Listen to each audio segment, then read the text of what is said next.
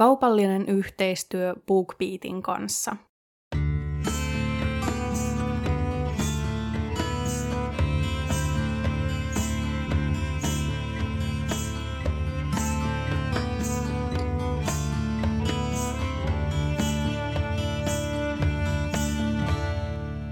Moi ja tervetuloa seuraamaan Johtolankoja.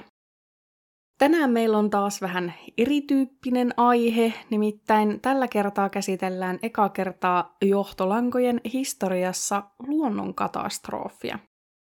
Mua on viime aikoina kiinnostanut perehtyä tällaisiin ei-rikosaiheisiin vähän enemmän, joten tänään jutellaan Mount Everestistä, sinne kiipeämisestä ja siellä vuonna 1996 tapahtuneesta lumimyrskystä, jossa kuoli yhteensä kahdeksan ihmistä. Mutta tämä on kuitenkin samalla myös aika huikea selviytymistarina. Mä en ollut koskaan aiemmin perehtynyt vuorikiipeilyyn tai Everestiin, enkä tiennyt aiheesta oikeastaan mitään, mutta nyt kun mä sitten perehdyin tähän aiheeseen, niin tämä oli mun mielestä tosi mielenkiintoinen ja myös sellainen kiehtovalla tavalla pelottava. Niin kuin en tiennyt, että sellainen pakokauhunen fiilis ja pieni korkean paikan kammo voisi iskeä tyylin omalla kotisohvalla, kun mä vaan luen näistä asioista. Mutta ennen kuin mennään tuon vuoden 96 tapahtumiin, niin meidän pitää ensin käydä läpi tätä aihetta vähän yleisemmällä tasolla. Tähän alkuun tulee nyt siis aikas paljon tämmöistä yleistä infoa ennen kuin päästään itse näiden tapahtumien pariin. Aloitetaan ihan yksinkertaisesti Mount Everestistä. Kyseessähän on siis maailman korkein vuori, kuten varmasti monet tietää, ja se sijaitsee Himalajan vuoristossa Nepalin ja Tiibetin rajalla. Eli jos Everestille haluaa kiivetä, niin sen voi tehdä joko Nepalin tai Tiibetin puolelta, mutta koska tuo Nepalin reitti on suositumpi ja se oli myös se, jota enemmistö näistä vuonna 1996 Everestille kiivenneistä kiipeilijöistä käytti, niin me keskitytään tässä jaksossa tuohon Nepalin puoleiseen reittiin. Mount Everestin korkeudesta on kiistelty, mutta pari vuotta sitten sekä Nepali että Kiina hyväksyi sen korkeudeksi 8848,86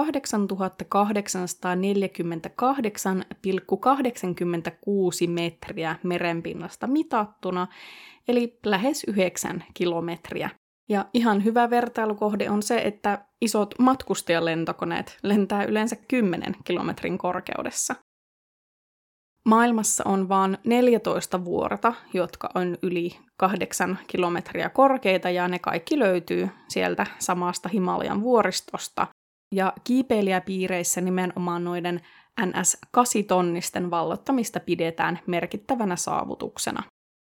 Suomalainen kiipeilijälegenda Veikka Gustafsson on muuten kiivennyt niistä jokaiselle, ja hän on järjestyksessä yhdeksäs, joka on tehnyt niin ilman lisähappea.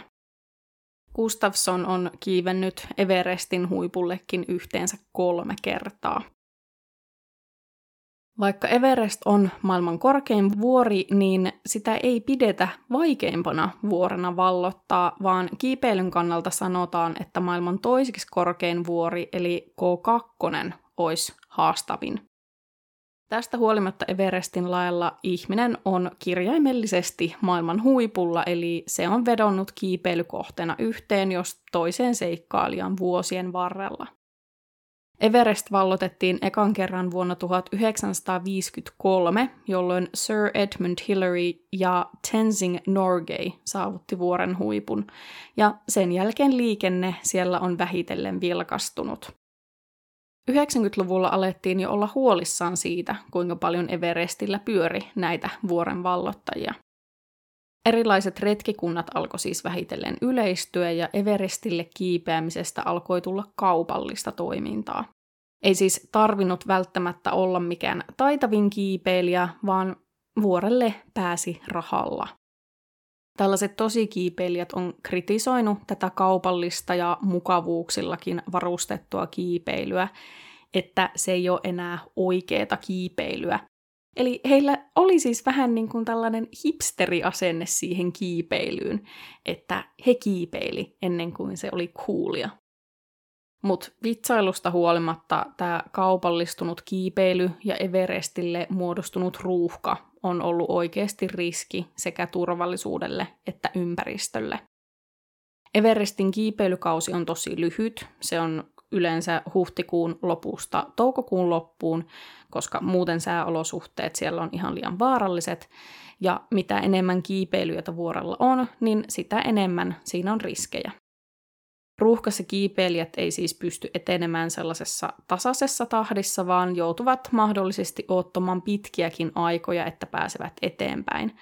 Ja kun kyseessä on yli 8000 metrin korkeus ja todella kylmä ilma, niin siellä ei olisi kauhean hyvä kenenkään joutua erityisesti odottelemaan. Lisäksi iso määrä kiipeilijöitä synnyttää tietysti myös ison määrän jätettä, joka vaan jää pyörimään sinne vuoren rinteille. Niinpä Nepal on asettanut tällaisen rajoituksen, että Everestille kiipeämiseen tarvitsee valtiolta virallisen luvan, joka maksaa reilu 10 000 euroa. Ja tämän on ollut tarkoitus nimenomaan rajoittaa sitä kiipeilyiden määrää sekä auttaa pitämään vuorta vähän puhtaampana, kun kiipeilyluvan saaneiden tulee sitten myös huolehtia omien jätteidensä poistuomisesta. Tästä hinnasta huolimatta viime vuosina Everestillä on koettu ihan älyttömiä ruuhkia ja useita ihmisiä on menehtynyt sen seurauksena. Vuonna 2021 kiipeilylupia myönnettiin näistä huolista ja rajoituksista huolimatta 408 kappaletta, ja se on kaikkien aikojen ennätys, ainakin toistaiseksi. Vuonna 1995 eräs amerikkalainen toimittaja John Krakauer palkattiin Outside-nimisen lehden toimesta raportoimaan tästä Mount Everestille kiipeämisen kaupallistumisesta ja ruuhkautumisesta, koska kuten sanoin, niin asiasta oltiin huolissaan jo tuolloin. Nelikymppinen Krakauer oli itse harrastanut kiipeilyä lähes lapsesta asti, joskaan hän ei ollut koskaan kiivennyt yhdellekään näistä kasitonnisista, joten kun hänelle tarjottiin tätä mahdollisuutta, niin hän innostui hommasta siinä määrin, että pyysi tätä lehteä hankkimaan itselleen paikan tämmöisestä Everestin retkikunnasta, jotta hän voisi Everestin perusleiristä raportoimisen sijaan itse kiivetä Everestin huipulle ja kirjoittaa tästä koko kokemuksesta.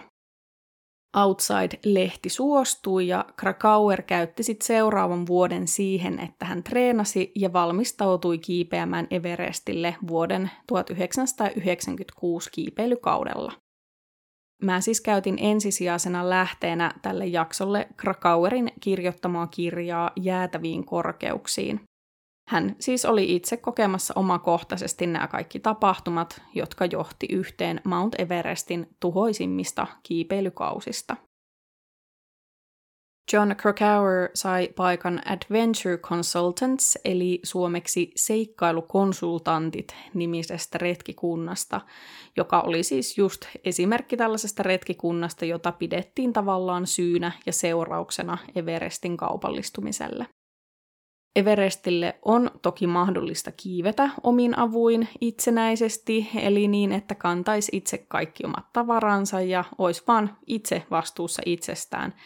Ja tällöin hintareissulle olisi vähän pienempi, mutta silloinkin tietty joutuisi maksamaan monenlaisista kustannuksista, kun ihan se pelkkä Nepalin veloittama kiipeilylupa maksaisi yli 10 tonnin.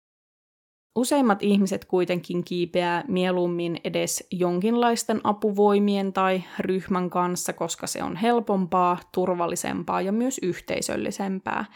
Ja jos Everestille kiipeää retkikunnan jäsenenä, niin hinta voi helposti nousta hyvinkin korkeaksi.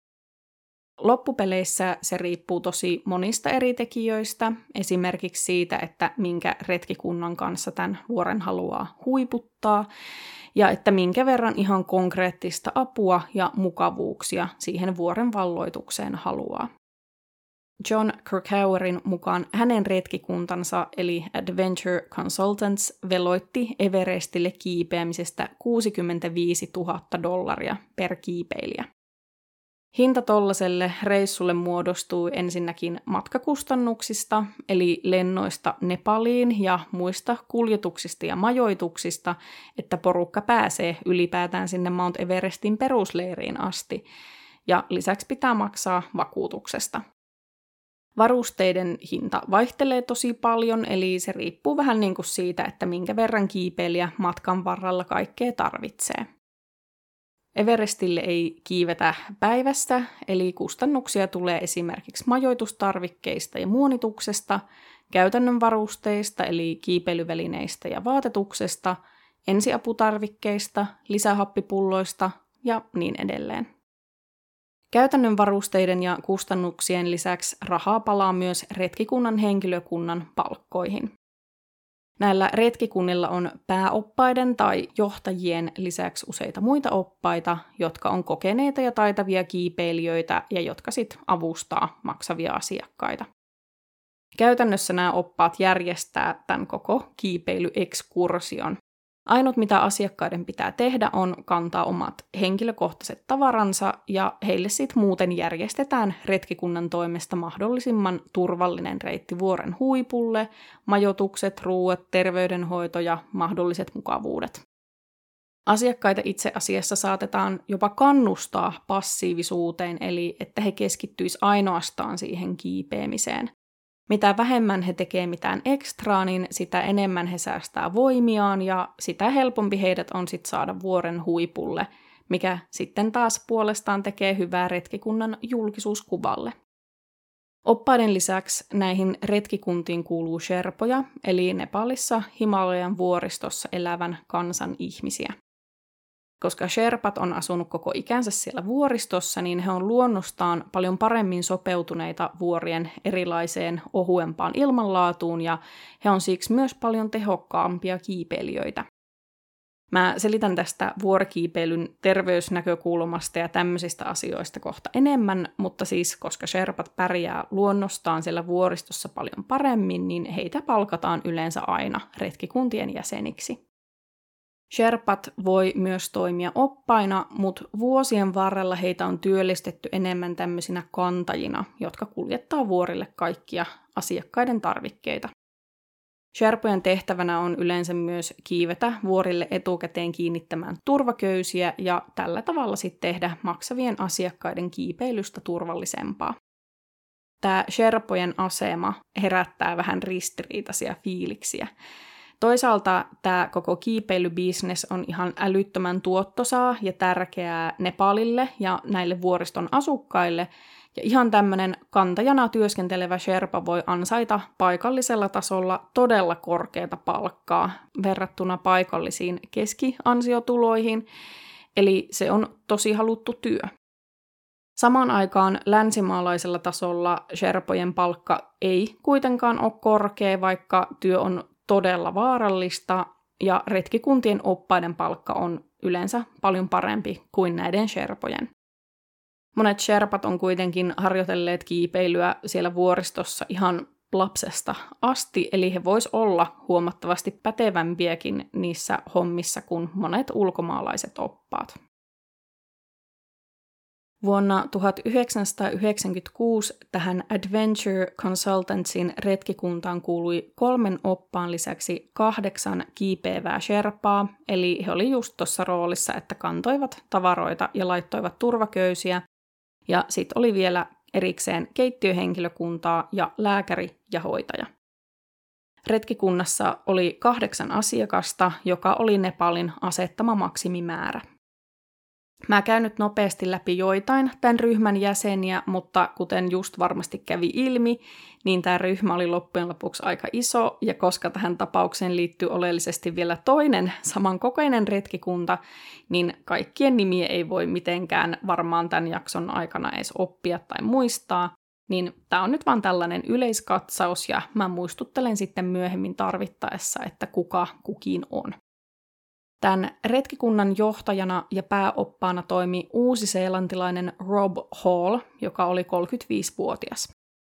Hall oli tosi tunnettu ja taitava kiipeilijä, joka oli saavuttanut jo paljon.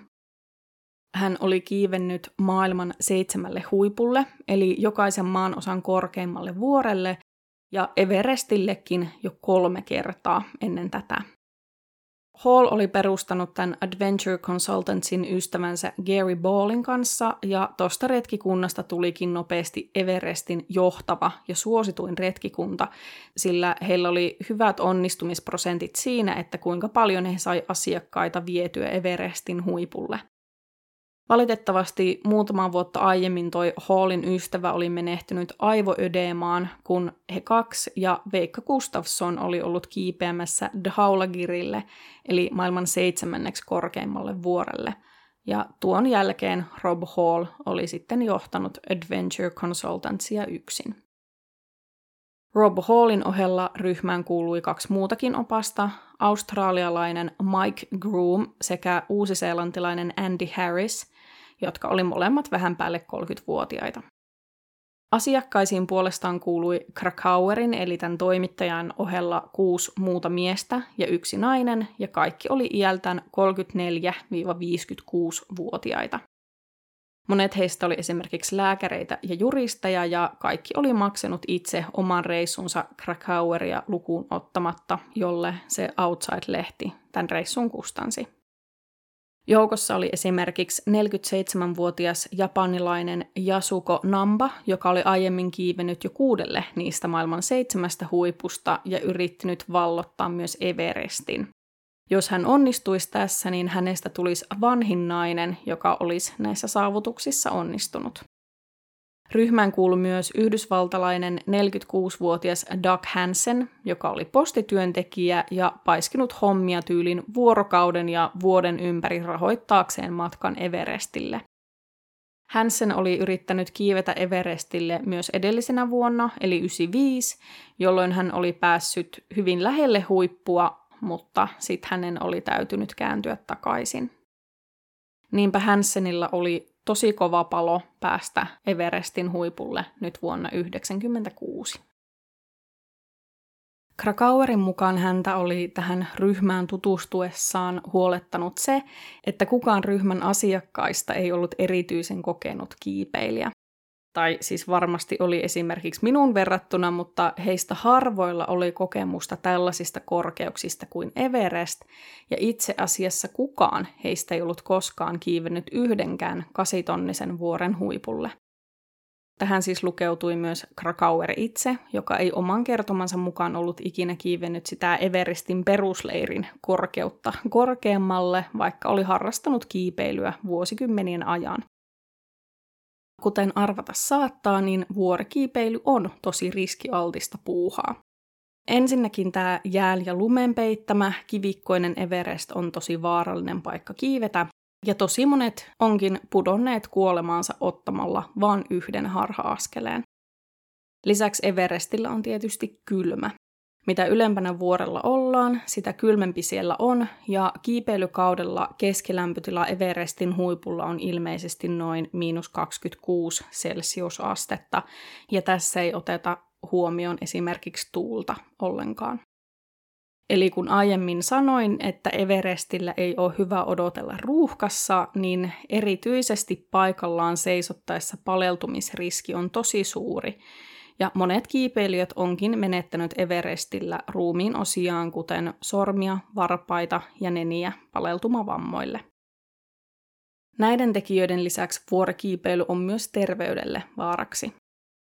Mitä korkeammalle merenpinnan yläpuolelle noustaan, niin sitä pienempi ilman happipitoisuus on, ja koska ihmisen elimistö toimii parhaiten merenpinnan tasolla, niin korkealle nouseminen käynnistää erilaisia elimistön puolustusmekanismeja selviytyäkseen siitä hapen puutteesta. Keuhkot laajenee, jotta ne pystyisi ottamaan happea mahdollisimman tehokkaasti ja sydän lyö nopeammin. Veri sakenee, jolloin erilaisten tukosten ja tulppien riski kasvaa ja aivot turpoaa. Ensimmäiset oireet tämän korkeuden vaikutuksista voi alkaa ilmetä jo 2500 metrin korkeudessa, ja oireet tietty lisääntyy sitä mukaan, mitä korkeammalle noustaan. Ja näitä oireita voi olla esimerkiksi väsymys, päänsärky ja pahoinvointi. Yli 8000 metrin korkeutta kutsutaan kuoleman vyöhykkeeksi, koska ilma on siellä niin vähähappista, että ihminen ei vaan voi selviytyä pitkiä aikoja siinä korkeudessa. 8000 metrin korkeudessa ihminen kärsii jo jatkuvasta uupumuksesta ja huimauksesta, sekavuudesta, aivot ei vaan siis enää toimi kunnolla, ja kuoleman riski on vaan koko ajan läsnä. Joka ikinen askel on kovan työn ja tuskan takana ja sanotaan, että tuolla kuoleman vyöhykkeelle ihminen kuolee vähän joka ikisellä hengenvedolla. Nämä edellä mainitut puolustusmekanismit ja oireet on siis sellaisia, joista ilmeisesti käytännössä kaikki kärsii, kun kiipee tollasiin korkeuksiin. Tämä on ehkä vähän turhaa jo sanoa, mutta mä sanon silti, että mä en ole myöskään tämän alan asiantuntija, eli en ole varma.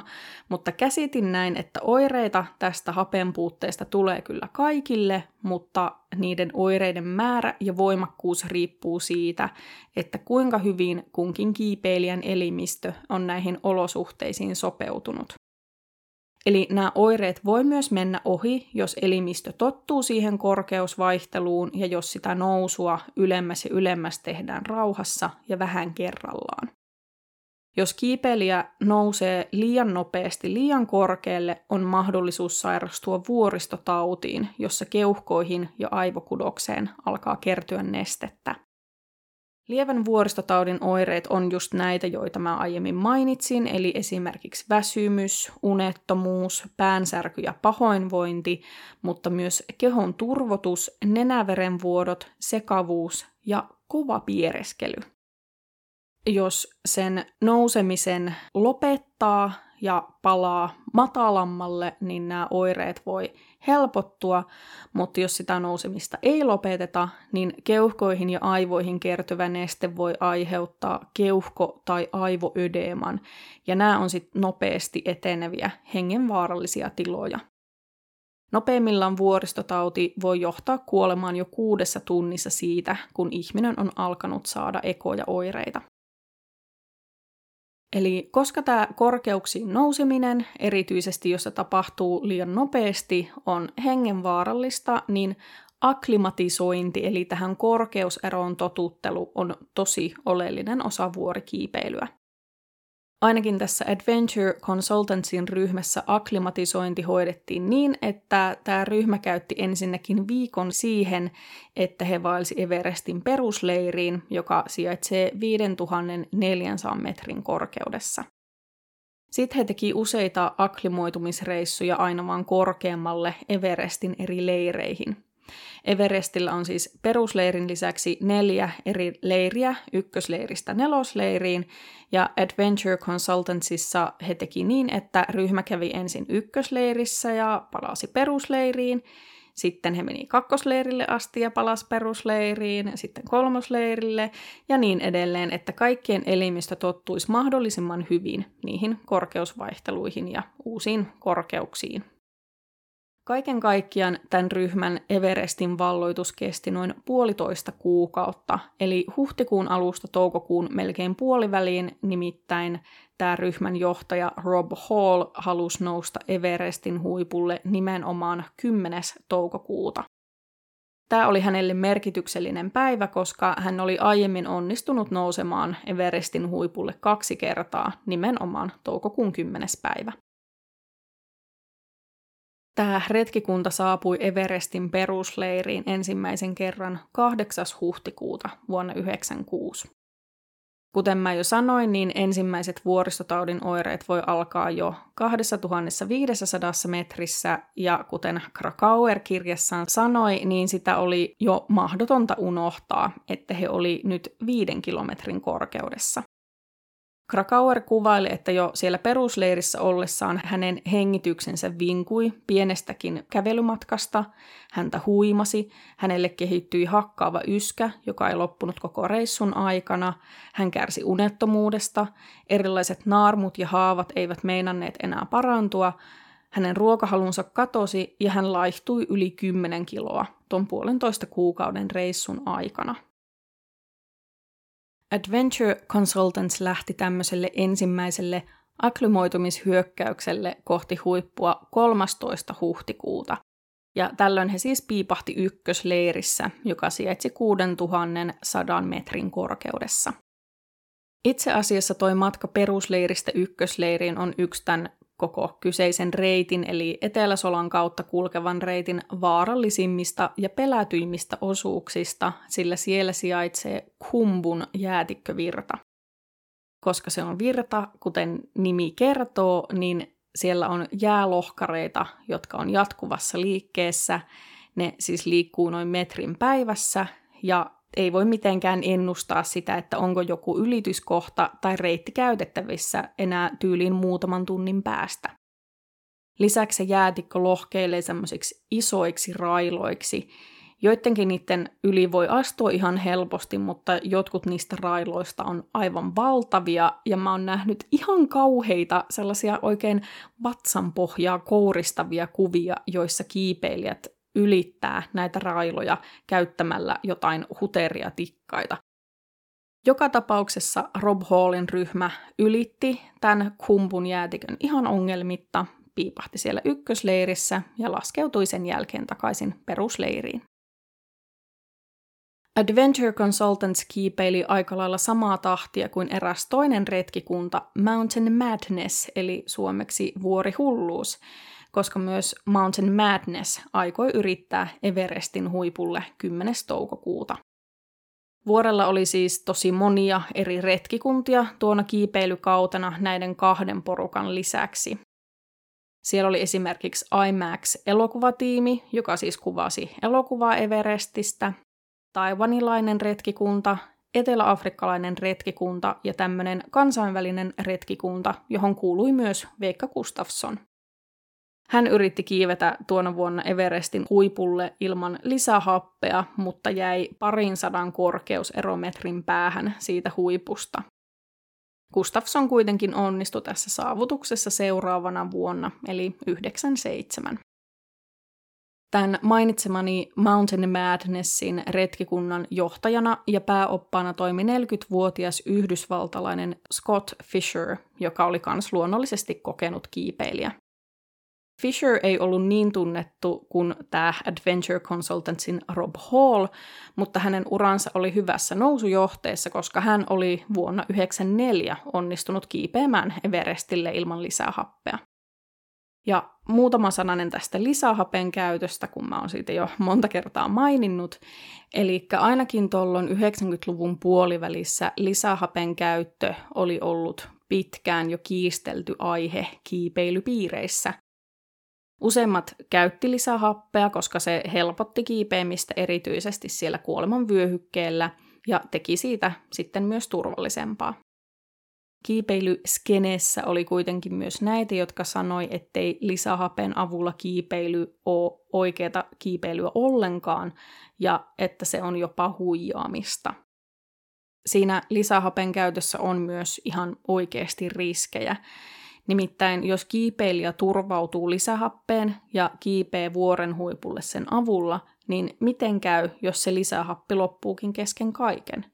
pystyykö tämä ihminen toimimaan ollenkaan.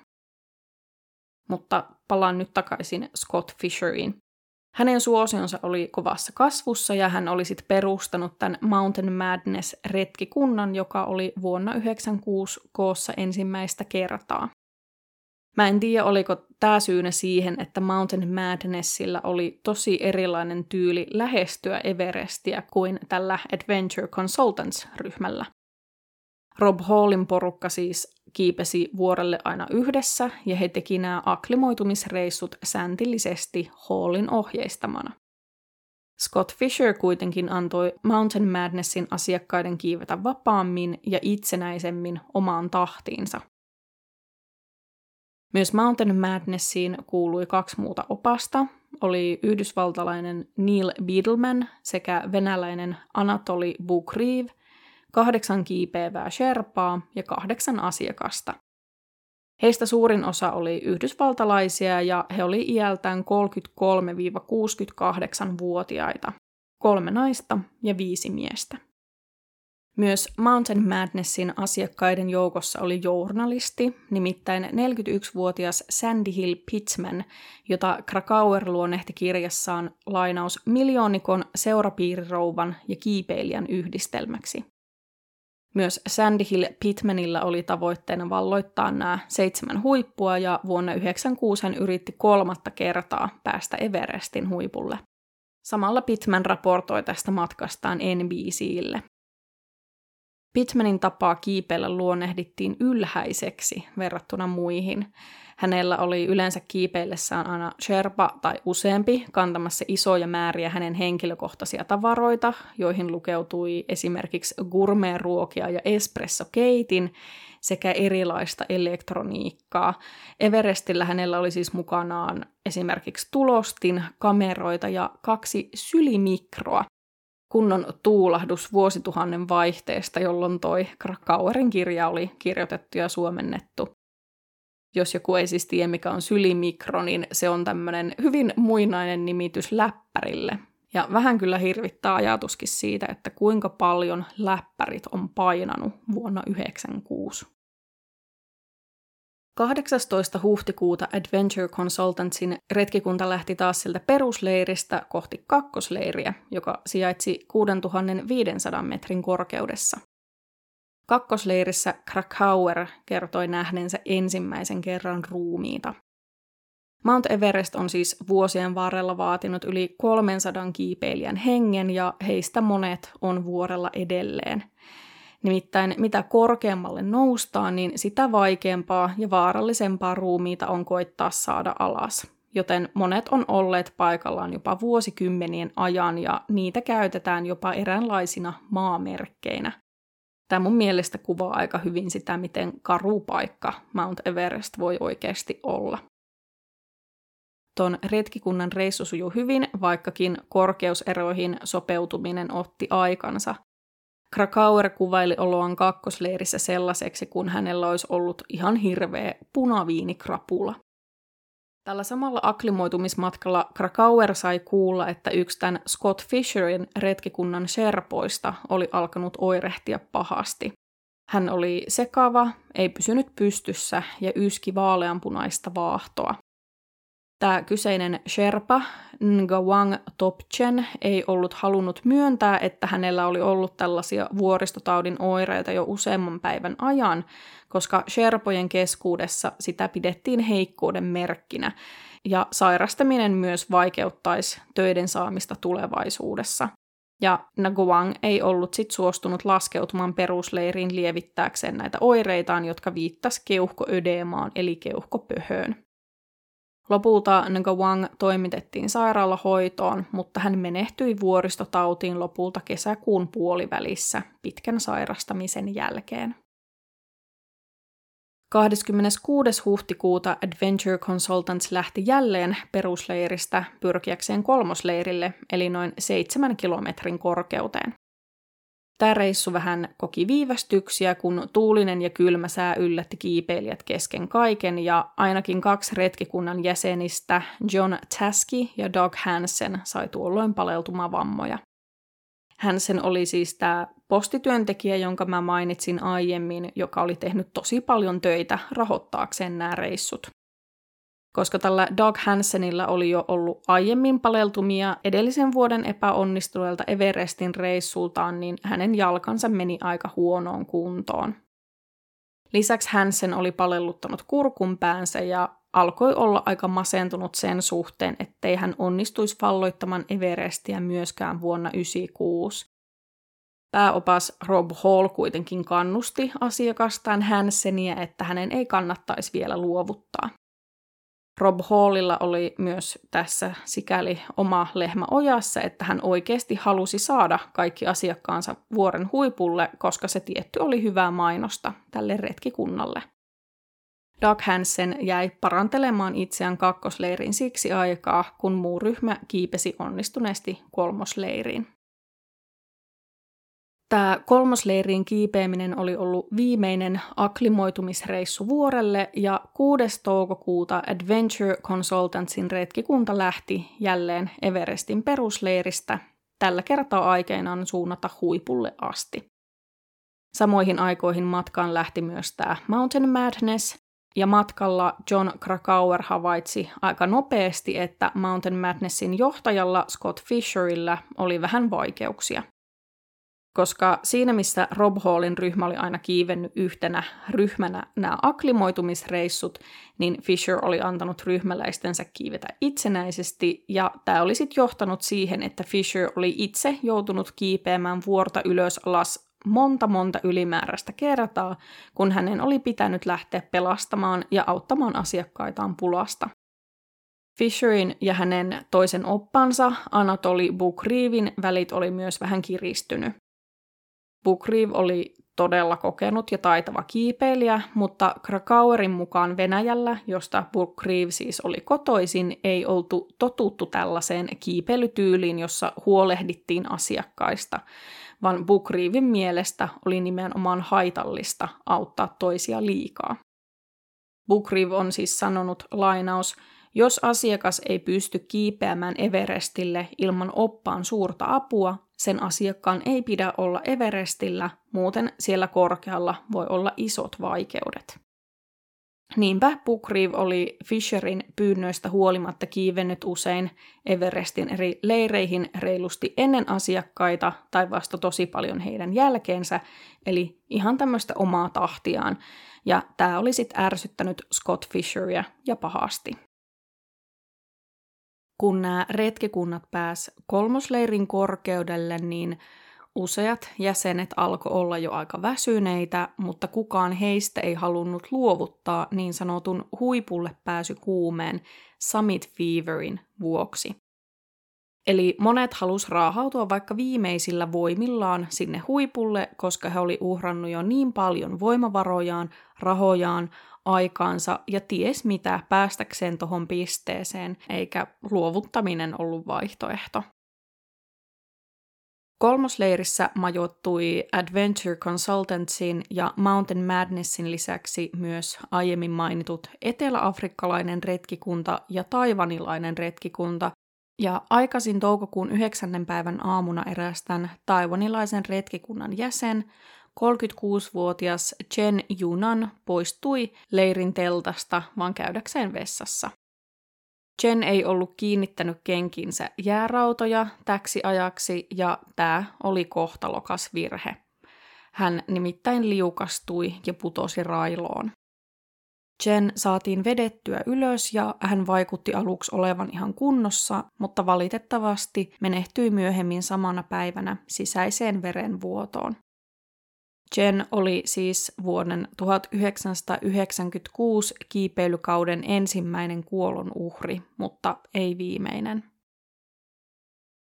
Tuona samana aamuna eli 9. toukokuuta nämä kaikki kolmosleirissä majoittuneet retkikunnat lähti kiipeämään nelosleiriin eli noin 8000 metrin korkeuteen.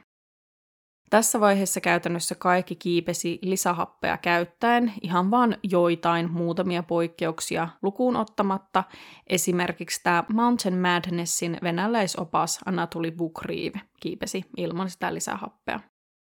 Sää oli nelosleirin saapumisen jälkeen taas huono, mutta se rauhoittui ja nämä meidän kaksi pääretkikuntaa eli Mountain Madness ja Adventure Consultants kykeni aloittamaan huipulle kiipeämisen suunnitelmiensa mukaisesti keskiyöllä 10. toukokuuta.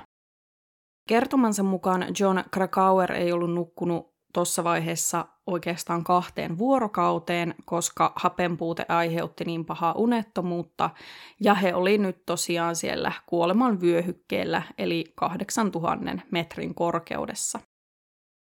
Adventure Consultantsin ryhmästä Everestin huippua lähti tavoittelemaan 15 henkilöä. Kolme opasta, neljä sherpaa ja kahdeksan asiakasta, ja Mountain Madnessista lähti samaten 15 henkilöä kolme opasta, kuusi sherpaa ja kuusi asiakasta, koska kaksi oli joutunut jättämään matkan aiemmin kesken terveydellisistä syistä. Lisäksi huipulle lähti taivanilaisen retkikunnan johtaja Makalu Gau kahden sherpan kanssa, vaikka aiemmin oli sovittu, että hän ei yrittäisi näin tehdä samana päivänä kuin muut. Kiipeämään lähti siis kaiken kaikkiaan 33 ihmistä.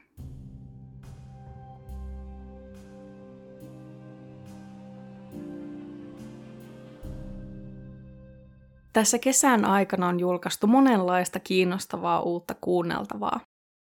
Mä kuuntelin BookBeatista vähän aikaa sitten Satu Rämön teoksen Hildur, joka aloittaa tämmöisen uuden Islantiin keskittyvän dekkarisarjan.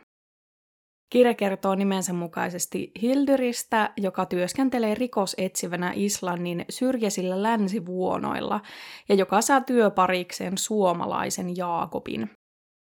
Kirjailija Satu Rämö asuu itsekin Islannissa, joten hän osaa mun mielestä tosi elävästi kuvata sekä Islannin upeata luontoa että myös maan arkielämää ja kulttuuria. Mä jään ehdottomasti oottamaan jatkoa tälle kirjalle ja ratkaisua mysteerille, joka on painanut ton päähenkilö Hildurin mieltä jo vuosikymmenien ajan. Toinen teos, joka mulla on parhaillaan kuuntelussa, on Peter Vronskin kirjoittama tietokirja Amerikkalaiset sarjamurhaajat.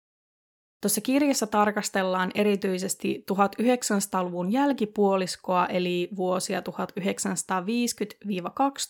1950-2000, joihin on viitattu sarjamurhaajien kultakautena Yhdysvalloissa, koska just tollon sarjamurhaajien määrä kasvoi ihan räjähdysmäisesti ja monet maailman tunnetuimmista sarjamurhaajista nimenomaan syntyi, eli ja murhasi ton ajanjakson aikana.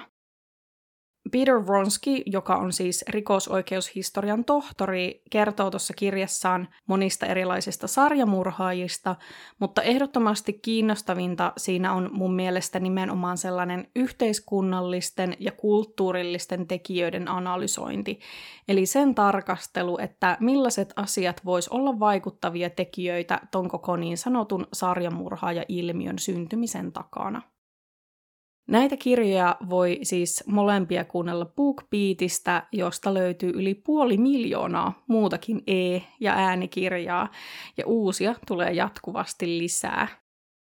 Käyttämällä mun etukoodia johtolankoja sä voit uutena BookBeat-käyttäjänä kokeilla BookBeat Basic-tilauspakettia maksutta 45 päivää. Mä laitan tämän jakson kuvaukseen linkin, jonka kautta sä saat ton edun käyttöön, mutta se onnistuu myös menemällä osoitteeseen bookbeat.fi ja käyttämällä etukoodia johtolankoja.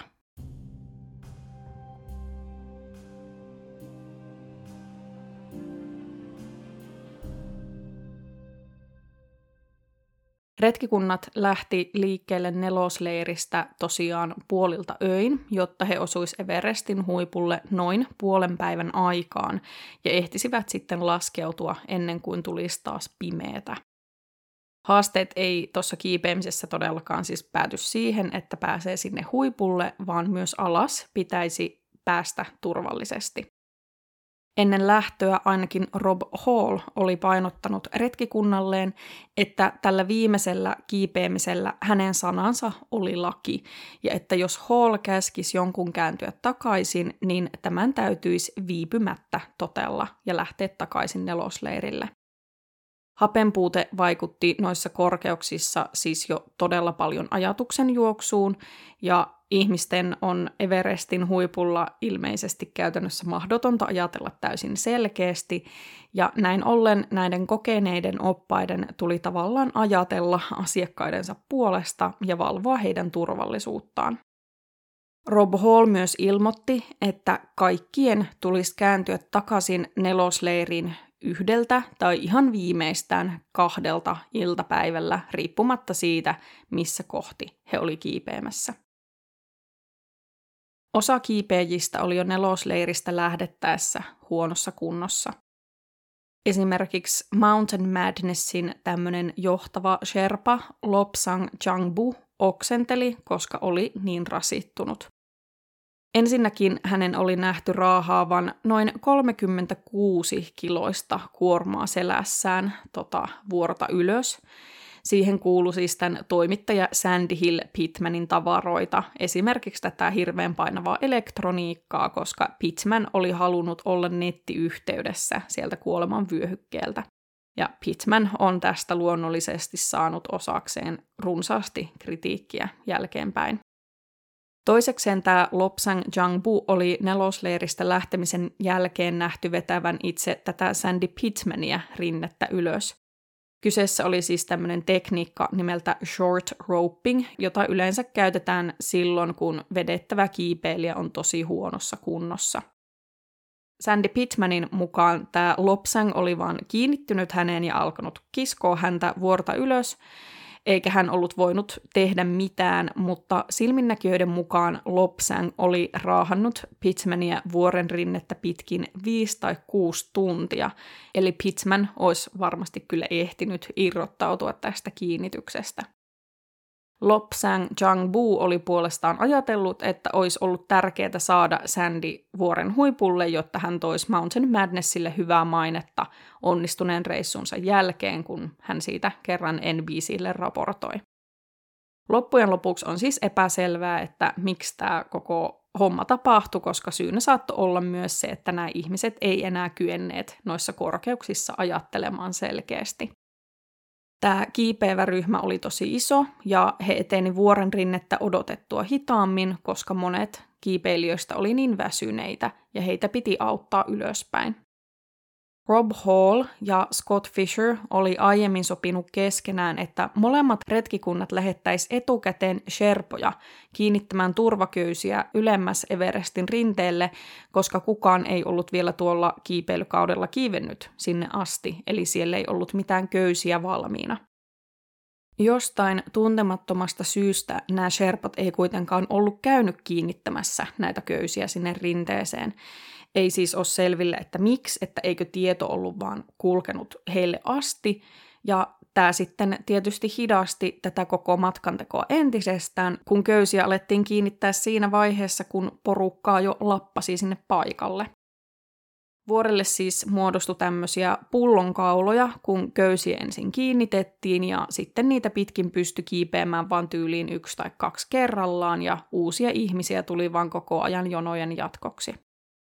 Tässä vaiheessa kolme asiakasta Rob Hallin ryhmästä kääntyi takaisin nelosleiriin, koska he tiesi, ettei mitenkään ehtisi päästä huipulle ennen sitä pakollista takaisinkääntymisaikaa, ja Rob Hall lähetti heidän kanssaan takaisin myös kaksi Sherpaa. Ensimmäisenä Everestin huipulle pääsivät Mountain Madnessin opas Anatoli Bukriv, Adventure Consultantsin opas Andy Harris ja tämä toimittaja John Krakauer vähän yli kello yksi iltapäivällä. Krakauer kertoi kirjassaan, että hän ei kyennyt Everestin lailla seisoessaan edes olemaan innoissaan, koska hän oli niin kertakaikkisen väsynyt ja kylmissään, että lähti vaan hyvin nopeasti takaisin alaspäin. Krakauer näki huipulla ollessaan horisontissa myös pilviä, joista hän ei happivajeen sumentamilla aivoillaan ajatellut sen kummempaa, mutta jotka osoittautui myöhemmin pahoiksi myrskypilviksi. Krakauer lähti tosiaan alaspäin ja törmäsi pian seuraavaan pullonkaulaan Hillary Stepillä. Hillary Step tai Hillaryn askelma on nimetty Sir Edmund Hillaryn mukaan, joka oli siis Tenzing Norgeen kanssa ensimmäinen Everestin valloittaja. Toi Hillary Step kuitenkin tuhoutui maanjäristyksessä vuonna 2015, eli sitä ei ole enää olemassa, mutta se oli siis aika lailla pystysuora kiviseinämä, jota kiivettiin köyden avulla niin, että ylös tai alas pystyi menemään vain yksi henkilö kerrallaan. Ja koska nyt tässä nimenomaisessa kiipeilyssä ihmisillä oli kova kiire päästä huipulle, kun kello oli jo varmaan puoli kaksi, niin näiden jo huipulla käyneiden kiipeilijöiden, kuten Krakauer, täytyi antaa kiipeijien tulla ensin ylös. Tässä Hillary Stepillä Adventure Consultantsin retkikunnasta kääntyi vielä kaksi jäsentä takaisin nelosleiriin. Ja Rob Hall oli tosi pettynyt, koska nyt viisi hänen kahdeksasta asiakkaastaan oli keskeyttänyt nousun, mutta koko Mountain Madnessin retkikunta matkasi kohti huippua. Jokaisella Adventure Consultantsin retkikunnan jäsenellä oli mukanaan kaksi pulloa tätä lisähappea, ja Krakauer huomasi, että hänen happensa alkoi olla lopussa, kun hän vaan joutui seisoskelemaan siellä vuorella odottamassa – Krakauer joutui siis viettämään yli tunnin 8800 metrissä ilman lisähappea, mikä oli erittäin vaarallista. Hän ei myöskään ollut ainut, vaan tosi monilta huipulla kiipeijistä alkoi loppua happi kesken.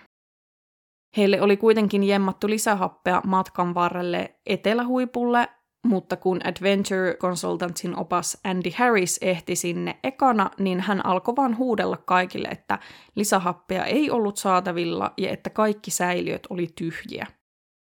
Kun näitä muita kiipeilijöitä, jotka tässä etunenässä liikkui, niin pääsi sinne paikalle myös, he näki, että säiliössä oli kyllä happea, mutta Andy Harris vaan sitkeästi intti, että ei ollut ja että kanisterit oli tyhjiä.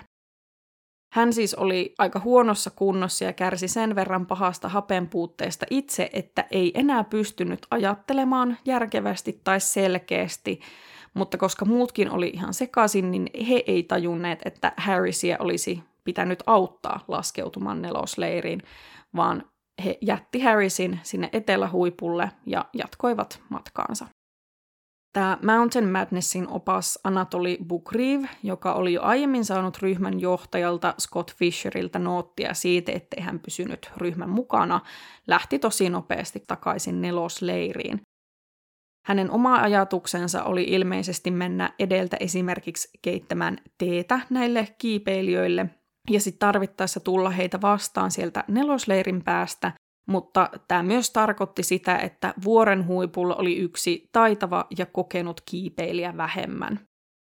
Bukriv oli siis jo pitkälti nelosleirissä, kun myrsky iski, ja monet hänen asiakkaistaan oli vuorella jumissa.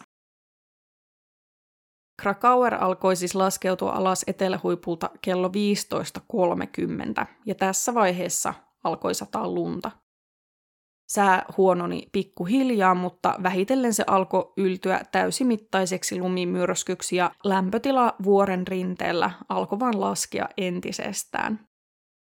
Vähän ennen kello viittä Krakauer törmäsi ryhmänsä jäseneen Beck Weathersiin, joka oli yksi niistä, jotka oli jättänyt matkan kesken siinä Hillary Stepin pullonkaulan kohdalla, eli tuntikausia aiemmin. Beck Weathers oli 49-vuotias patologi Yhdysvalloista ja myös hänen tavoitteenaan oli tämä seitsemän huipun valloitus. Weathersille oli tehty vuosia aiemmin silmäleikkaus ja Everestille tultuaan hän oli saanut huomata, että sillä oli sivuvaikutus – Nimittäin matala ilmanpaine sai hänen näkönsä heikkenemään niin, että nyt noin 8400 metrin korkeudessa hän oli lähes tulkoon sokea, eikä pystynyt siis myöskään liikkumaan ominpäin yhtään minnekään. Weathers oli halunnut odottaa, että jos hän näkisi auringonpaisteessa vähän paremmin ja pystyisi kiipeämään huipulle, ja Rob Hall oli suostunut tähän ja käskenyt Weathersin jäädä siihen, missä hän oli. Jos näkökyky paranisi, niin hän voisi kiivetä ylös, mutta jos ei, niin hänen täytyisi odottaa paikoillaan, että Rob Hall tulisi takaisin alas ja he sitten laskeutuisi yhdessä nelosleiriin. Vaikka alkoi tulla pimeä ja sää vaan huononi, niin Beck Weathers ei suostunut lähtemään John Krakauerin mukana alaspäin, koska oli luvannut jäädä paikalleen ja Krakauer jatkoi sitten itsekseen tätä matkaa sää vaan huononi ja tilanne alkoi olla jo tosi vaarallinen ehkä kello kuudesta eteenpäin, kun alkoi olla myös ihan täysin pimeätä, mutta Krakauer sai taisteltua itsensä nelosleiriin joskus kello seitsemän aikoihin illalla ja vaan lyhistyi sänkynsä ihan täysin voimansa loppuun kuluttaneena. Toi toukokuun kymmenentenä päivänä Everestille iskenyt lumimyrsky oli siis niin raju, että kaikki vuorella olijat joutui hengen vaaraan.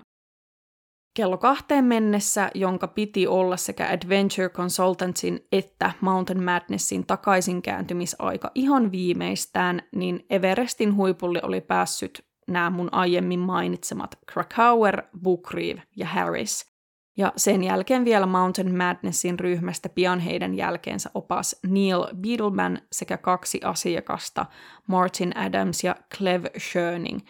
Eli kummankaan retkikunnan pääoppaat eivät itse olleet vielä huiputtaneet Everestia tuossa vaiheessa. Jos retkikunnat olisi noudattanut omia ohjeitaan, niin kaikkien muiden olisi siis tässä vaiheessa pitänyt välittömästi kääntyä takaisin. Tämä Mountain Madnessin toinen opas, Neil Beadleman, jäi vuoren huipulle odottamaan ryhmäläisiään ja pian iso porukka kiipeilijöistä saapui huipulle noin kello 14.10. Mountain Madnessin asiakkaista paikalle tuli Sandy Pittman, Charlotte Fox, Tim Madsen ja Lene Gammelgard, josta tuli ensimmäinen skandinaavialainen nainen, joka oli kiivennyt Everestille. Sandy Pittman hädin tuskin pääsi huipulle, hän ei siis meinannut pysyä enää edes pystyssä tässä vaiheessa, mutta Lopsang Jangbu, eli tämä yksi tämän ryhmän sherpoista, auttoi Pittmania loppumatkan. Adventure Consultantsin tiimistä paikalle pääsivät johtaja Rob Hall, opas Mike Groom sekä Yasuko Nampa, josta tuli nyt sitten vanhin Everestin valloittanut nainen ja vanhin seitsemän huippua vallottanut nainen tällä suorituksellaan. Kun Mountain Madnessin johtaja Scott Fisher ei ollut vielä kello kolmenkaan jälkeen saapunut huipulle, tämä opas Neil Beadleman alkoi luotsata Mountain Madnessin asiakkaita, eli Schöningiä, Pittmania, Foxia, Madsenia ja Gammelgardia vuorta alas, ja alas mennessään he sitten törmäs Scott Fisherin, joka oli vasta menossa huipulle. Fisher pääsi huipulle kello 15.40 ja samoihin aikoihin sinne kiipesi myös taivanilaisen retkikunnan Makalu Gau sherpoineen. Adventure Consultantsin Mike Groom alkoi myös viedä alas Yasuko Nambaa, kun taas tämä ryhmän johtaja Rob Hall jäi huipulle odottamaan Doc Hansenia. Hansen oli siis se postimies, josta mä aiemmin kerroin. Hän oli yrittänyt päästä huipulle jo edellisenä vuonna ja epäonnistunut, ja tällä matkalla hän oli jo kärsinyt paleltumista, joten hän eteni todella todella hitaasti vuorta ylös. Vaikutti siis siltä, että Rob Hall ei vaan enää jotenkin hennonut käännyttää Hansenia takaisin, koska vaikka kaikkien oli pitänyt kääntyä takaisin viimeistään kahdelta, niin Hall ei käskenyt Hansenia missään vaiheessa lopettamaan tätä nousua, vaan jäi itse henkilökohtaisesti auttamaan Hansenin Everestin huipulle, ja Hansen pääsi sinne vasta kello neljän jälkeen. Tässä vaiheessa, kun kaikki oli päässyt huipulle ja tämä lumimyrsky alkoi ihan tosissaan yltyä, niin tämä koko porukka oli jakautunut aika selkeästi monen eri ryhmään. Ja mä kerron nyt tavallaan sit yhdestä ryhmästä kerrallaan. Mä pahoittelen, jos tämä on vähän sekavaa, koska tässä on vaan siis niin monta ihmistä, mutta mä teen parhaan ja koitan taas muistutella siitä, että kuka kukin on. Ensinnäkin oli siis tämä porukka, joka oli välttänyt tämän pahimman myrskyn pääsemällä sinne nelosleiriin ajoissa, eli kesken matkaa takaisin kääntyneet asiakkaat sekä Krakauer ja Anatoli Bukriiv. Ja he oli siis suht turvassa siellä teltoissa tässä vaiheessa. Sitten oli semmoinen iso ryhmä, johon kuului oppaat ja asiakkaita molemmista retkikunnista, ja he lähti alas vuorelta vähän kello kahden jälkeen. Sitten oli Scott Fisher, eli Mountain Madnessin pääopas, joka oli huipulla Sherpansa Lopsangin kanssa, samoin kuin taivanilaisen retkikunnan kolme tyyppiä, ja sitten oli Adventure Consultantsin Rob Hall, joka oli odottanut asiakastaan Doc Hansenia, joka pääsi sinne huipulle vasta kello neljän jälkeen. Otetaan ensin tämä iso ryhmä, johon kuului Adventure Consultantseista opas Mike Groom ja asiakkaat Yasuko Namba ja Beck Weathers, joka oli siis se mies, joka oli käytännössä sokaistuneena odottanut Rob Hallia siellä rinteillä tuntikausia. Mike Groom siis käski hänen nyt tulla mukaansa ja Beck Weathers suostui tähän. Sitten oli myös Mountain Madnessista opas Neil Beadleman ja asiakkaat Pitzman, Fox, Schöning, Madsen ja Gamelgard. Eli yhteensä tässä ryhmässä oli kaksi opasta, seitsemän asiakasta ja lisäksi kaksi Mountain Madnessin Sherpaa. Näistä asiakkaista erityisesti Yasuko Namba, Beck Weathers, Sandy Pitzman ja Charlotte Fox oli todella huonossa kunnossa ja heitä täytyi käytännössä kantaa vuoren rinnettä alas. Ennen kello seitsemää illalla oli jo täysin pimeätä ja myrsky oli niin voimakas, että näkyvyys väheni nopeasti alle viiteen metriin. Tämä iso ryhmä pääsi laskeutumaan hyvin lähelle nelosleiriä, mutta koska oli pilkko pimeätä ja niin kova tuuli ja myrsky, että nämä kiipeilijät eivät aina nähneet edes omia jalkojaan, niin he ei kerta kaikkiaan pystyneet etsimään sitä leiriä. He ei siis yhtään tienneet, minnekä suuntaan olisi pitänyt lähteä. Ja lisäksi vaarana oli tietysti myös se, että joku astuisi johonkin väärään kohtaan ja putoaisi vaan tyhjyyteen. Useat ryhmäläiset oli myös niin väsyneitä, jäätyneitä ja myös hysteerisen pelokkaita, että heidän oli vaikea liikkua eteenpäin. Niinpä tällä ryhmällä ei ollut oikein mitään muuta vaihtoehtoa kuin vaan jäädä aloilleen.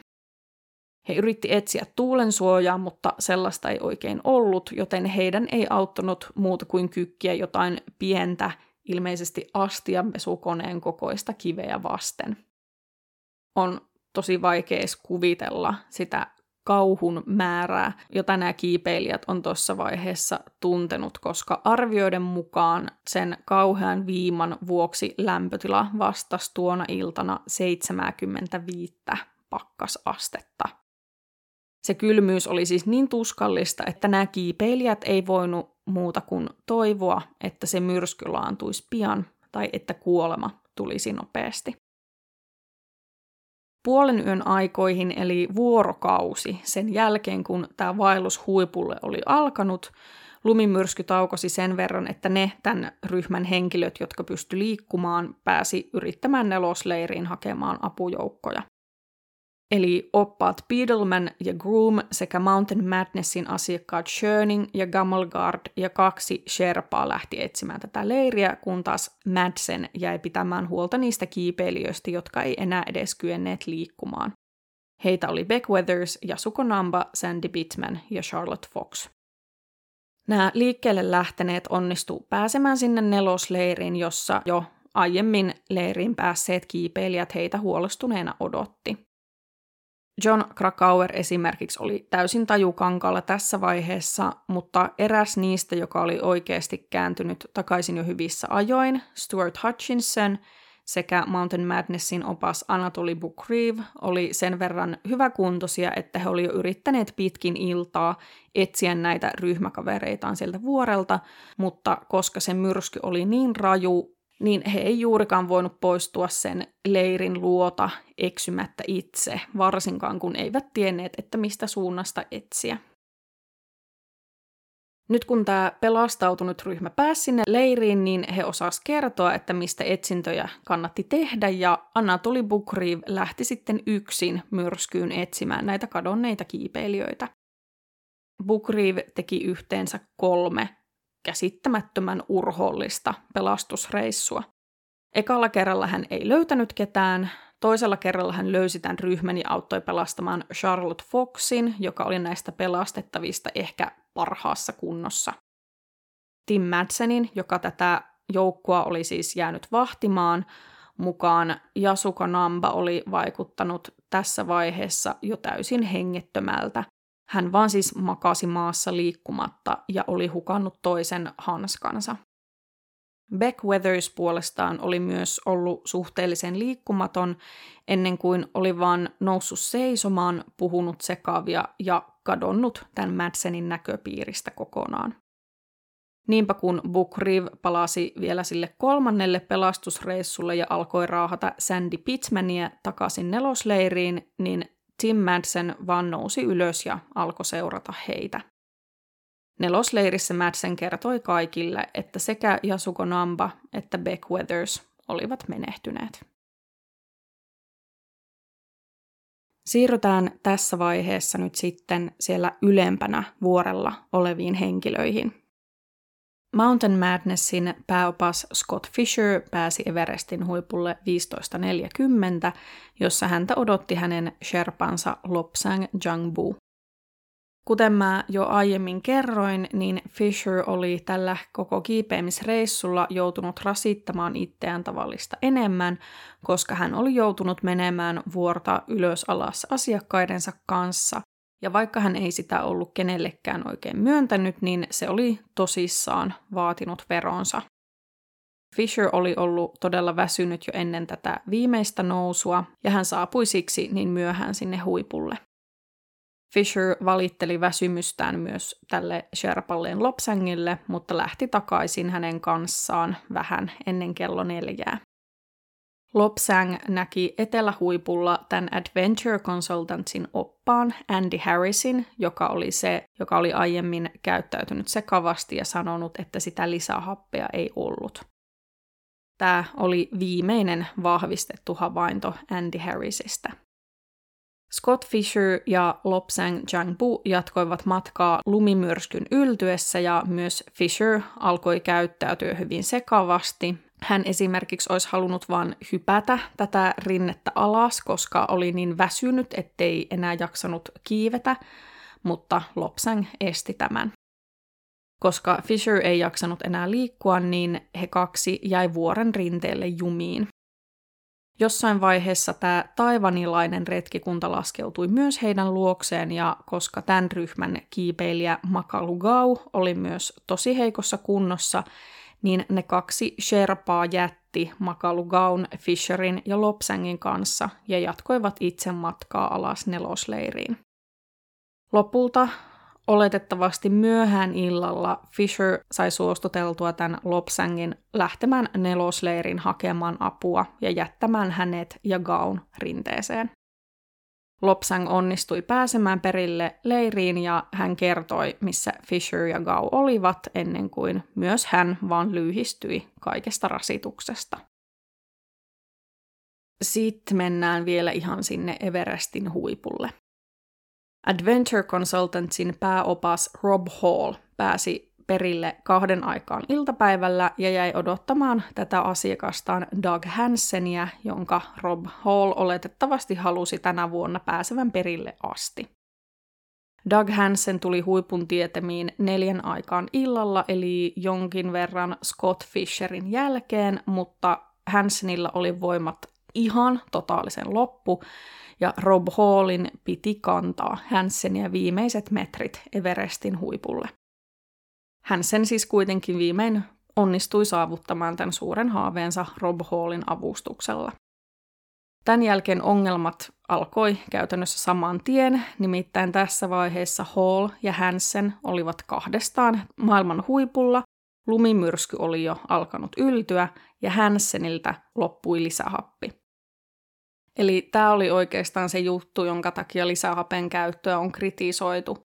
Hansen oli ihan viimeisillä voimillaan lisähappea käyttäen kiivennyt sinne huipulle, mutta nyt se lisähappi oli loppu, hänen voimat oli totaalisen loppu myös, ja hänen vielä pitäisi jollain ilveellä päästä takaisin sinne nelosleiriin koska ainakin nämä oppaat pystyi olemaan toisinsa radiopuhelin yhteydessä, niin Rob Hall ilmoitti radiopuhelimeen, että Hansen tarvitsisi äkkiä lisää happea Everestin huipulla.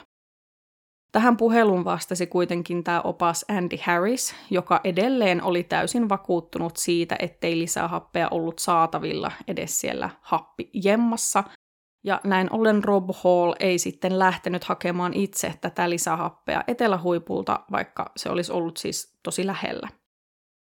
Sen sijaan Hall lähti käytännössä raahaamaan Dog Hansenia vuorta alas, mutta heidän etenemisensä pysähtyi Hillary Stepille, koska Hall ei mitenkään saanut itsekseen laskettua Hansenia alas, ja niinpä he kaksi jäi jumiin käytännössä Everestin huipulle keskelle tätä jäätävää lumimyrskyä. Nämä kaikki edellä mainitut tapahtumat siis käsitti käytännössä toukokuun 10. päivän, eli siirrytään nyt sitten 11. päivän puolelle. Rob Hallista kuultiin seuraavan kerran vasta noin viiden aikaan aamuyöllä, silloin 11. päivä, eli 12 tuntia sen jälkeen, kun he oli Doug Hansenin kanssa jääneet Hillary Stepille jumiin. Tuolloin aamuyöllä Hall oli ottanut itse yhteyttä perusleiriin ja kuulostanut myös todella sekavalta. Paul oli siis viettänyt koko yön lumimyrskyssä 8700 metrin korkeudessa, oletettavasti ilman minkäänlaista suojaa tuulelta ja lumelta, ja hän oli ollut myös ainakin 16 tuntia ilman lisähappea siellä kuoleman vyöhykkeellä. Rob Hall oli toisessa lauseessa sanonut, että hänen oppansa Andy Harris olisi ollut hänen kanssaan yön aikana, mutta seuraavassa lauseessa hän itse kysyi, että oliko Harris ollut hänen kanssaan. Eli tuossa vaiheessa varhain aamulla Andy Harrisin tai Doug Hansenin olinpaikoista ei ollut mitään tietoa, ja Hall suostui sanomaan ainoastaan, että lainaus Doug on mennyttä. Doug Hansenin tai Andy Harrisin ruumiita ei ole koskaan löydetty. Oletettavasti Andy Harris oli sekavasta tilastaan huolimatta yrittänyt kiivetä takaisin huipulle Hallin ja Hansenin avuksi ja jossain vaiheessa liukastunut ja pudonnut vuorelta alas. Doug Hansen puolestaan oli jo sinne huipulle päästyään ollut niin loppu, että hänkin olisi helposti voinut esimerkiksi menettää otteensa ja pudota, jos olisi yrittänyt laskeutua sitä vuoren rinnettä alas lumimyrskyssä.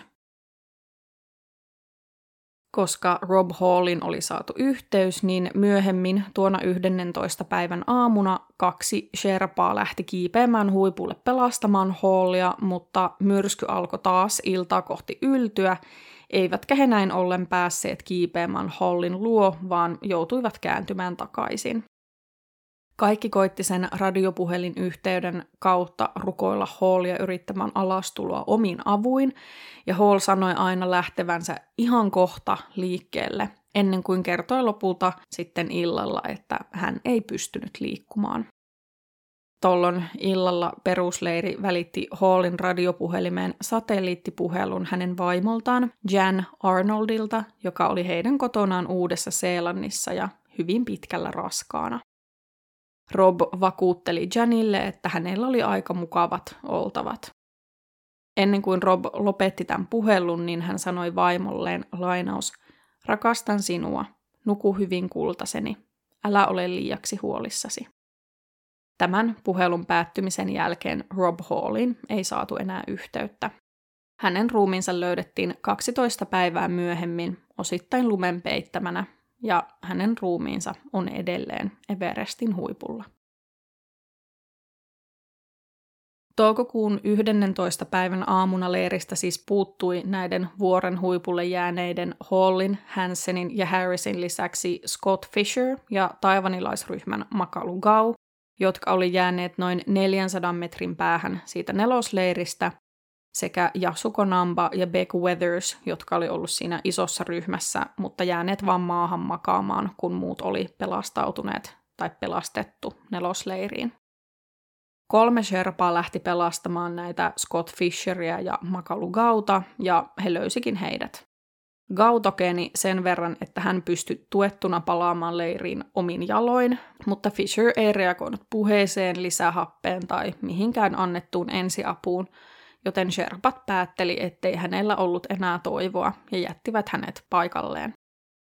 Kun nämä Sherpat ja Gau palasi leiriin, niin Anatoli Bukriv ei voinut hyväksyä ystävänsä ja johtajansa kohtaloa, vaan hän lähti jälleen pelastusreissulle siinä uudelleen yltyvässä myrskyssä ja pimenevässä yössä. Myös Bukriv paikallisti Fisherin, mutta hän oli menehtynyt. Bookreev ei voinut siis tehdä muuta kuin peitellä Scott Fisherin ja ottaa häneltä muistoksi joitain merkityksellisiä tavaroita, kuten taskuveitsen, jonka Bookreev myöhemmin antoi Fisherin yhdeksänvuotiaalle pojalle. Ja Bookreev palasi myös sitten takaisin leiriin. Nelosleirissä oli kaiken kaikkiaan tosi vähän ihmisiä, jotka kykeni pelastustöihin näiden edellä mainittujen henkilöiden lisäksi. Suurin osa oli fyysisesti täysin loppukiipeilystä, kärsi hapen puutteesta ja oli saanut myrskyssä tosi pahoja paleltumia. Tämän lisäksi jokaisen retkikunnan johtaja oli joko kuollut tai vakavasti loukkaantunut. Niinpä tämä yksi Adventure Consultantsin asiakas Stuart Hutchinson, joka oli kääntynyt hyvissä ajoin takaisin leiriin ja oli sen takia aika hyvässä kunnossa, niin organisoi ryhmän, joka lähti etsimään Yasuko Nambaa ja Beck Weathersia, jotka oli jääneet suht lyhyehkön matkan päähän leiristä. Namba ja Weathers löydettiin melkein täysin lumen peittäminä. Namban kasvoilla oli lähes 10 senttiä paksu jääkuori, joka piti lohkoa pois ennen kuin hänet edes kyettiin tunnistamaan. Tämän Stuart Hutchinsonin järkytykseksi Namba hengitti edelleen, mutta hän oli käytännössä täysin jäätynyt. Myös Beck Weathers löytyi jäänpeitossa ja todella pahasti paleltuneena, mutta hengissä hädin tuskin. Ongelma tässä oli vain siinä, että Namba ja Weathers olivat niin lähellä kuolemaa, että nämä Stuart Hutchinsonin seurana olleet kokeneet Sherpat arvioi, ettei he mitenkään selviäisi vuorelta alas hengissä. Näiden Sherpojen mukaan myös se, että näitä kahta yritettäisiin pelastaa vuorelta alas, voisi vaarantaa myös muiden heikossa kunnossa olevien kiipeilijöiden hengen, joten tämä pelastusjoukko päätyi jättämään Yasuko Namban ja Beck Weathersin lumeen kuolemaan. Ton saman päivän iltapäivänä tapahtui kuitenkin jotain ihan älytöntä. Nimittäin Beck Weathers, joka oli tuossa vaiheessa maannut tajuttomana lumessa yli 12 tuntia, tuli jotenkin yhtäkkiä tajuihinsa. Hän oli silloin alun perin jäänyt ylemmäs vuoren rinteelle jumiin, koska hän ei nähnyt käytännössä mitään sen silmäleikkauksen takia, eikä hän nähnyt oikein mitään nytkään, mutta hän tiesi kuolevansa ihan takuvarmasti, jos jäisi aloilleen. Niinpä Weathers nousi ylös, päätteli missä suunnassa nelosleiri oli ja hortoili sinne noin puolentoista tunnin matkan. Hän siis onnistui pääsemään leiriin kaikkien suureksi ihmetykseksi ja järkytykseksi, mutta oli edelleen ihan todella huonossa kunnossa ja kärsi hyvin vakavista paleltumista. Leirissä Weathersia alettiin lämmittää ja hänelle annettiin lisähappea, mutta tämän jälkeen hänet käytännössä vaan jätettiin oman onnensa nojaan sänkyyn makaamaan, koska ajateltiin, ettei hän voisi mitenkään selvitä näistä vammoistaan, vaan tulisi kuolemaan hyvin pian. 12. päivän aamuna Adventure Consultantsin jäljellä olevat kiipeilijät alkoi evakuoitua alas vuorelta ainoan selvinneen oppaansa, eli Mike Groomin johdolla. Ennen lähtöä John Krakauer päätti käydä heittämässä hyvästit tälle Beck Weathersille, jonka kaikki käytännössä vain oletti kuolleen. Krakauerin järkytys olikin suuri, kun hän löysi Weathersin edelleen elossa ja tällä kertaa ihan kunnolla tajuissaan. Beck Weathers oli kuulemma koko yön huutanut apua, mutta koska vuorella oli taas myrskynyt, niin kukaan ei ollut kuullut. Onneksi Krakauer oli siis tullut tuohon telttaan ennen lähtöä, koska Weathers oli jälleen kerran jätetty kuolemaan, mutta jälleen hän oli kieltäytynyt luovuttamasta. Näin myös Weathers saatiin sitten evakuoitua vuorelta kakkosleiriin, kuten myös taivanilaisryhmän Makalu Gau, joka oli toinen hyvin pahasti loukkaantunut kiipeilijä. Lääkäri totesi Gaun nähdessään, ettei hän ollut koskaan nähnyt pahempia paleltumavammoja, mutta sitten hän näki Beck Weathersin. Weathersilta jouduttiin tämän onnettomuuden jälkeen siis amputoimaan kokonaan toinen käsi, ja toisesta kaikki sormet. Myös hänen nenänsä amputoitiin, mutta hänelle saatiin rakennettua uusi hänen omista kudoksistaan. Mä itse asiassa katoin YouTubesta videon, jossa Weathersia haastateltiin vuosia myöhemmin, ja mun mielestä tämä korjaus oli kyllä onnistunut hyvin. Weathers on myös toipunut näistä kokemuksistaan aika hyvin ainakin fyysisesti, sillä hän on pystynyt jatkamaan töiden tekoa, ajamaan autoa ja muutenkin elämään suht normaalia elämää. Hän on myös kirjoittanut kirjan omista kokemuksistaan Everestillä. 10. toukokuuta vuonna 1996 Everestille iskenyt lumimyrsky vaati siis neljä uhria tästä Adventure Consultantsin retkikunnasta. Myrskyn seurauksena menehtyi retkikunnan johtaja Rob Hall, opas Andy Harris ja kaksi asiakasta, Doug Hansen ja Yasuko Namba. Mountain Madnessin retkikunnasta menehtyi sen johtaja Scott Fisher. Myöhemmin vuoden 1996 syyskuussa Mountain Madnessin Sherpa Lopsang Jangbu, joka oli kiivennyt vuorelta alas Scott Fisherin kanssa, menehtyi lumivyöryssä. Kaiken kaikkiaan 10. toukokuuta Everestille menehtyi kahdeksan henkilöä, nimittäin Tiibetin puolella oli ollut myös kiipeämässä tämmöinen intialaistiibetiläinen rajavartioston retkikunta, jonka kolme jäsentä joutui myös tämän myrskyn keskelle, eikä he päässyt enää alas. Nämä kolme henkilöä, Tsewang Smanla, Tsewang Paljor ja Dorje Morup, menehtyivät myös vuorella tuolloin ja oletettavasti heidän ruumiinsa ovat siellä vielä tänäkin päivänä. Kuten mä aiemmin sanoin, niin monet näistä vuorella olevista ruumiista on myös eräänlaisia maamerkkejä kiipeilijöille, ja tämän Tsewang Smanlan ruumiin on oletettu olevan yksi Everestin pohjoispuolen tunnetuimmista ruumiista, Green Boots, eli vihreä saapas. Green Bootsia ei ole kuitenkaan virallisesti tunnistettu. Vuonna 2014 hänet siirrettiin syrjempään reitiltä, jossa hän oli siihen asti ollut käytännössä joka ikisen ohikulkijan nähtävänä. Joo, tässä oli nyt selonteko tosta Everestin onnettomuudesta. Ton vuoden 96 kiipeilykauden aikana kuoli kaiken kaikkiaan siis 12 ihmistä, mikä teki siitä pitkään kaikkien aikojen tuhoisimman kiipeilykauden, mutta vuosina 2014 ja 2015 Everestillä tapahtui lumivyöryt, jotka vaati 16 ja 22 kuolon uhria. Ja kuten mä sanoin, niin samaan aikaan Everestille myönnetään vaan enemmän ja enemmän näitä kiipeilylupia. Ei voi siis kuin vaan toivoa, että mikään tällainen juttu ei enää tule toistumaan, mutta luonnonvoimat on vaan valitettavasti sellaisia, että niille ihminen jää hyvin usein kakkoseksi. Tähän loppuun vaan täytyy vielä hämmästellä sitä, että miten rohkeita ne on, jotka Everestille yrittää.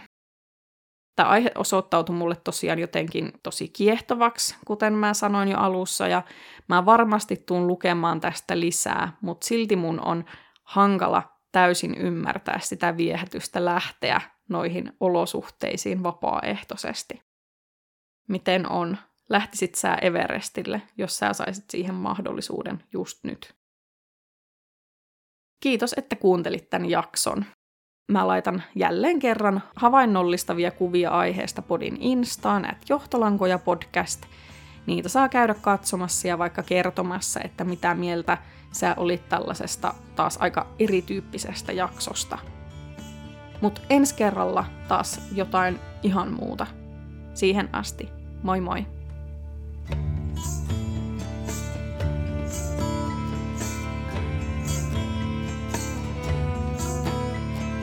Under a darkened moon, she captures me.